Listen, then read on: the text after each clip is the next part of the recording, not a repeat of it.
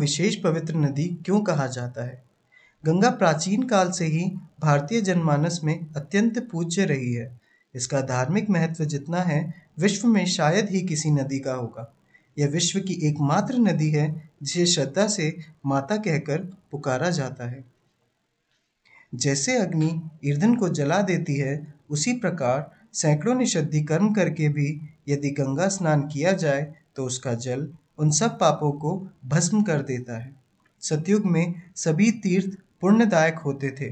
त्रेता में पुष्कर और द्वापर में कुरुक्षेत्र तथा कलयुग में गंगा की सबसे अधिक महिमा बताई गई है। नाम लेने मात्र से गंगा पापी को पवित्र कर देती है। देखने से सौभाग्य तथा स्नान या जल ग्रहण करने से सात पीढ़ियों तक कुल पवित्र हो जाता है। गीता में भगवान श्री कृष्ण ने जल स्रोतों में जावनी गंगा मैं ही हूँ को कहकर गंगा को अपना स्वरूप बताया है। शास्त्रकारों का कहना है कि आध्यात्मिक रोगों की दवा गंगा जल है और उन रोगों के रोगियों के चिकित्सक परमात्मा नारायण हरि हैं। गंगा का आध्यात्मिक महत्व शास्त्रों में विस्तार से बताया गया है। पद्म पुराण में कहा गया है कि गंगा के प्रभाव से मनुष्य के अनेक जन्मों के पाप नष्ट हो जाते हैं और अनंत पुण्य प्राप्त होते हैं। स्वर्ग लोक में निवास मिल जाता है। अग्नि पुराण में कहा गया है कि गंगा सदगति देने वाली है। जो नित्य गंगा जल सेवन करते हैं वे अपने वंश सहित तर जाते हैं।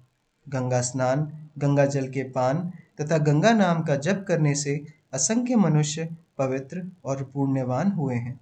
गंगा के समान कोई जल तीर्थ नहीं है। स्कंद पुराण में कहा गया है जैसे बिना इच्छा के भी स्पर्श करने पर आग जला ही देती है।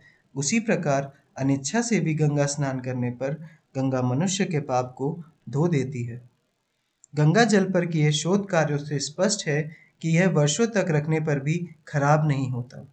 स्वास्थ्यवर्धक तत्वों का बाहुल्य होने के कारण गंगा का जल अमृत के तुल्य सर्व रोग नाशक पाचक, मीठा, उत्तम, हृदय के लिए हितकर, पथ्य आयु बढ़ाने वाला तथा त्रिदोष नाशक होता है। इसका जल अधिक संतृप्त माना गया है।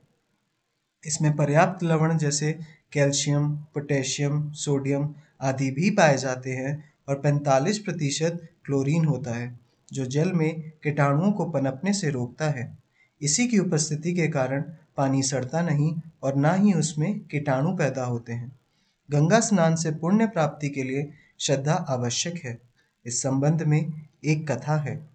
एक बार पार्वती ने भगवान शंकर से पूछा, गंगा में स्नान करने वाले प्राणी पापों से छूट जाते हैं? इस पर शंकर भगवान बोले, जो भावनापूर्ण स्नान करता है, उसी को सदगति मिलती है। अधिकांश लोग तो मेला देखने जाते हैं। पार्वती को इस जवाब से संतोष नहीं मिलता। उन्होंने शंकर जी से कहा, चलो, आपको इसका प्रत्यक्ष दर्शन कराते हैं। गंगा के निकट शंकर जी कोड़ी का रूप धारण कर रास्ते में बैठ गए और साथ में पार्वती जी सुंदर स्त्री का रूप धारण कर बैठ गई। मेले के कारण भीड़ बहुत थी। जो भी पुरुष कोड़ी के साथ सुंदर स्त्री को देखता, वह सुंदर स्त्री की ओर ही आकर्षित होता। कुछ ने तो उस स्त्री को अपने साथ चलने का भी प्रस्ताव दिया। अंत में एक ऐसा व्यक्ति भी आया, जिसने स्त्री के पातिव्रत्य धर्म की सराहना की और कोड़ी को गंगा स्नान करने में मदद दी। शंकर भगवान प्रकट हुए और बोले, प्रिय, यही श्रद्धालु सदगति का सच्चा अधिकारी है।